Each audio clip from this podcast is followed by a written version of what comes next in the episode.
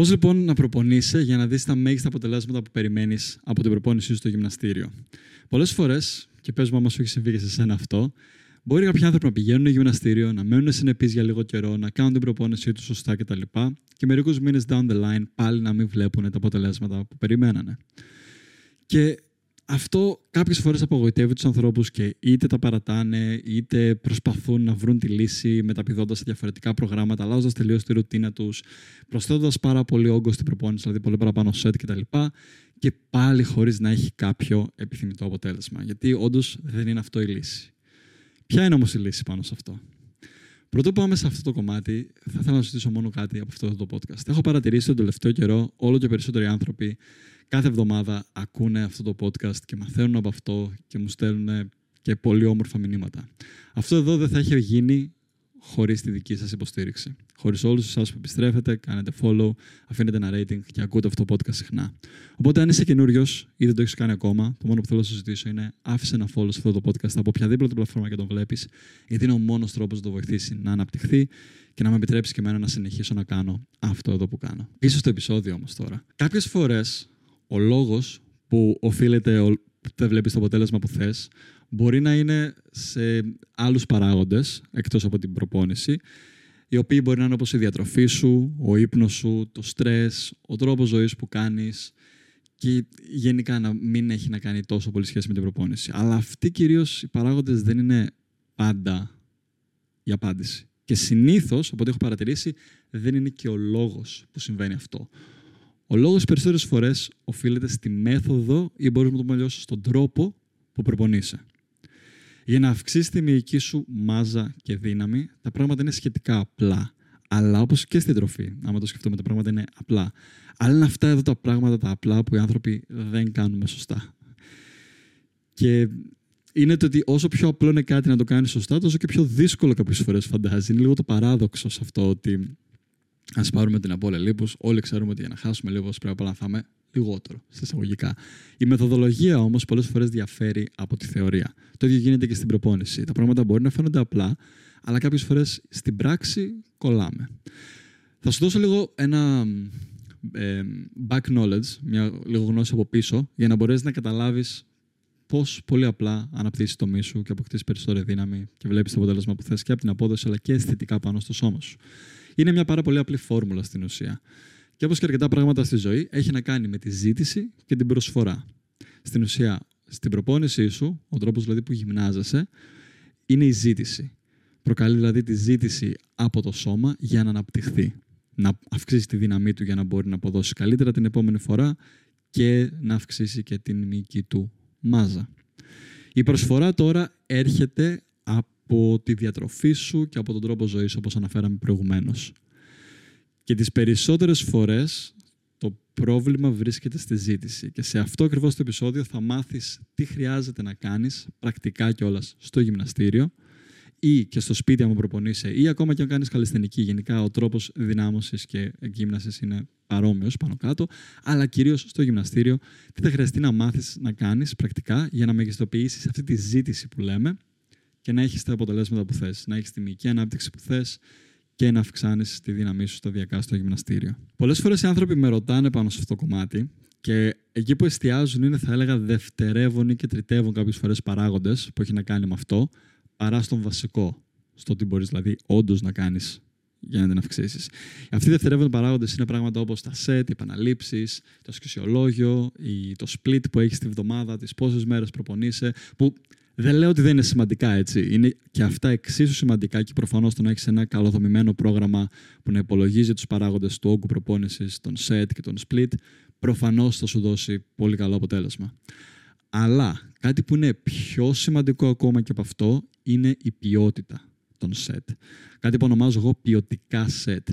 Πραγματικά ένας άνθρωπος μπορεί να πάει να κάνει τα μισά set από ό,τι κάνει ένας άλλος στην εβδομάδα του στο γυμναστήριο πάνω στο σώμα του, να ξοδεύει σχεδόν λιγότερο χρόνο κάποιες φορές από κάποιον άλλον, να κάνει δηλαδή σε εισαγωγικά λιγότερη δουλειά, αλλά αν αυτά σετ είναι ποιοτικά, θα έχει καλύτερο και γρηγορότερο αποτέλεσμα από τον άλλον. Που απλά πάει και ατιέται στο γυμναστήριο με τις ώρες και δεν βλέπει κιόλας και το αποτέλεσμα που θέλει. Δεν θα, σε, δεν θα σου πω μόνο αυτό που είναι η αφρόκρεμα όμως, θα σου πω όντως Πώς να κάνεις τα σετ σου ποιοτικά στην ουσία. Πώς να εστιάζεις δηλαδή στο κάθε σετ στην προπόνηση και πώς να το προσεγγίσεις για να σου δίνει αποτέλεσμα και να μην χάνεις απλά το χρόνο σου εκεί. Βέβαια, προφανώς κάποιοι άνθρωποι απλά γουστάρουν να πάνε να γυμνάζονται μόνο και μόνο για την υγεία τους και γιατί τους αρέσει και δεν τους νοιάζει ω τόσο πολύ απόδοση. Άμα είσαι ένας από αυτούς, ίσως θα σου έλεγα κλείσει για το podcast, γιατί μπορεί και να μην σε ενδιαφέρει πάρα πολύ αυτό το επεισόδιο. Αυτό το επεισόδιο ενδιαφέρει αυτούς που θέλουν όντως να δουν αποτέλεσμα, όντως έχουν κουραστεί να βαλεύουν και να μην βλέπουν πολύ αποτέλεσμα και θέλουν να προσπαθήσουν για το κάτι παραπάνω. Δεν είναι ανάγκη να είσαι αθλητής για να θες να προσπαθήσεις το κάτι παραπάνω. Έχει να κάνει πολύ με το mindset. Προσωπικά στη ζωή μου, οτιδήποτε και να ξεκινήσω να κάνω, είτε να μάθω να παίζω κιθάρα, ε, να μάθω να γράφω κάτι, να μάθω μια καινούργια τέχνη, ένα καινούργια, μια καινούργια δεξιότητα, δεν μπορώ να ανοιχτώ το να το κάνω απλά. Το απλά, ε, ας το κάνουμε λίγο κι αυτό. Δεν μ' αρέσει. Και άμα είσαι και εσύ ένας άνθρωπος που δεν γουστάρεις απλά να το κάνεις για να το κάνεις, αλλά θέλεις να το κάνεις. Δηλαδή, ό,τι και είναι αυτό, ακόμα και να μην είναι το main thing σου, να μην το βασικό σου πράγμα, απλά γουστάρεις να μαθαίνεις και να το κάνεις καλύτερα, τότε βρίσκεσαι στο σωστό επεισόδιο. Μιλώντας τώρα για τα ποιοτικά set, θα εστιάσουμε σε δύο πράγματα. Το πρώτο είναι κάτι που λέγεται πόσο κοντά στην αποτυχία φτάνεις στο κάθε set σου. Έρευνες δείχνουν ότι οι άνθρωποι δεν υπολογίζουν σωστά το πόσο δύναμη έχουν και πόσο κοντά φτάνουν στην αποτυχία. Πολλές φορές δηλαδή νομίζουμε ότι είχαμε άλλη μία επανάληψη μέσα στο σετ μας, αλλά στην ουσία μπορεί να είχαμε ακόμα και άλλες 4 ή 5. Και πρόσεξε με εδώ τώρα, έτσι. Αυτή η έρευνα δεν έχει πάρει μόνο αρχάριους lifter, είχε πάρει μέχρι και πολύ προχωρημένους και ακόμα και αυτοί, παρόλο την εμπειρία τους και τα χρόνια που γυμνάζονται, πάλι κάνανε λάθος στη δύναμή τους. Ακόμα και εγώ, στη δικιά μου προπόνηση και ζωή. Παρόλο που γυμνάζομαι χρόνια στο γυμναστήριο και μπορώ να πω με πολύ αυτοπεποίθηση σε αυτή τη φάση που βρίσκομαι ότι γνωρίζω πάνω κάτω που είναι η μυϊκή μου αποτυχία σε κάποια σετ. Ακόμα και εγώ έχω προσέξει ότι κάποιες φορές δεν το υπολογίζω σωστά. Ότι κάποιες μέρες έχω παραπάνω δύναμη από άλλες και σταματάω όταν με σταματάει το μυαλό μου και όχι όταν μπορέσω να με σταματήσει το σώμα μου.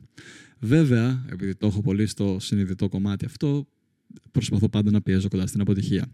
Οπότε, νούμερο ένα και πολύ βασικό πράγμα που μπορείς να κάνεις για να αυξήσεις την ποιότητα των σετ σου είναι το να προσεγγίζεις το κάθε σετ όσο πιο κοντά στη μυϊκή αποτυχία γίνεται. Όταν λέμε τώρα να προσεγγίζεις τη μυϊκή αποτυχία, δεν εννοούμε απαραίτητα κάθε σετ να το πας μέχρι το τέρμα που να μπορείς να βγάλεις μια επανάληψη. Κυρίως στα Ολυμπιακά lift, προσέχουμε να αφήνουμε περίπου μία επανάληψη με δύο στη ρεζέρβα, στην άκρη, και στα πιο μικρά lift, στα isolation lifts ίσως, δηλαδή όπως έχει να κάνει με κάμψη κεφάλου, με μικρότερες μυϊκές ομάδες ή σε μηχανήματα και cables που μας προσφέρουν μια σταθερότητα, εκεί προσπαθούμε να πιέζουμε μέχρι τελείως σχεδόν τη μυϊκή αποτυχία. Σαν ένα γενικό παράγοντα, θέλω να σκέφτεσαι ότι το καλύτερο που μπορείς να κάνεις είναι να σταματάς περίπου μία επανάληψη πριν τη μυϊκή αποτυχία. Και στα πιο μεγάλα lifts, μία με δύο. Το πρόβλημα όμως ποιο είναι, ότι όπως είπα προηγουμένως, επειδή οι άνθρωποι δεν υπολογίζουν σωστά τη μυϊκή τους αποτυχία, μπορεί αυτό το ένα που νομίζεις να είναι 3 και 4. Οπότε, σαν συμβολή, θα σου έλεγα οπωσδήποτε, αν δεν το έχεις κάνει ήδη, να προσπαθήσεις να πας κάποια σετ σου τελείως στη μυϊκή αποτυχία, έστω για την επόμενη εβδομάδα, για να δεις που πραγματικά είναι η μυϊκή σου αποτυχία σε αυτό.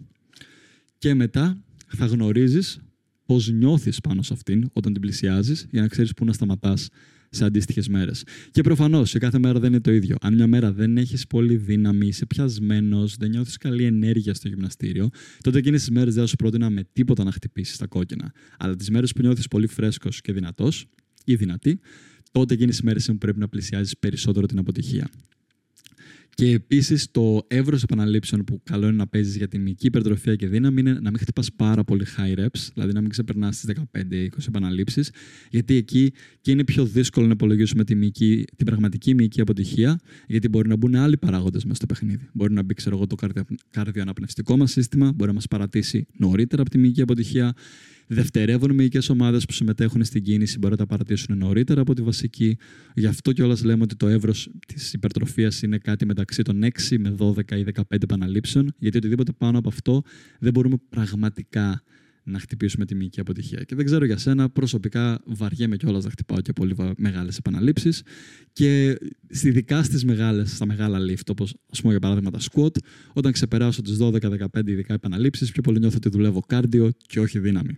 Οπότε προσπαθείς να παίζεις ένα μικρό εύρος επαναλήψεων σχετικά σε 6 με 12-15 επαναλήψεις και να πλησιάζεις το κάθε set όσο πιο κοντά στη μυϊκή αποτυχία μπορείς. Και σαν έξτρα πάνω σε αυτό, να παίρνεις κατάλληλο χρόνο ξεκούρασης μεταξύ των σετ. Αν πραγματικά προσεγγίσεις το σετ κοντά στην αποτυχία, δεν υπάρχει περίπτωση να είσαι έτοιμος ή έτοιμη να ξαναμπεί με την ίδια απόδοση σε λιγότερο από δύο λεπτά. Οπότε πολλές φορές βλέπω τους ανθρώπους να είναι στο γυμναστήριο, να τρέχουν σαν ακέφαλα κοτόπουλα δεξιά και αριστερά, να κάνουν συνεχόμενα super set ή triple sets κτλ. Που δεν λέω ότι είναι κακά τα super set και εγώ τα χρησιμοποιώ. Το θέμα είναι πώς τα κάνεις.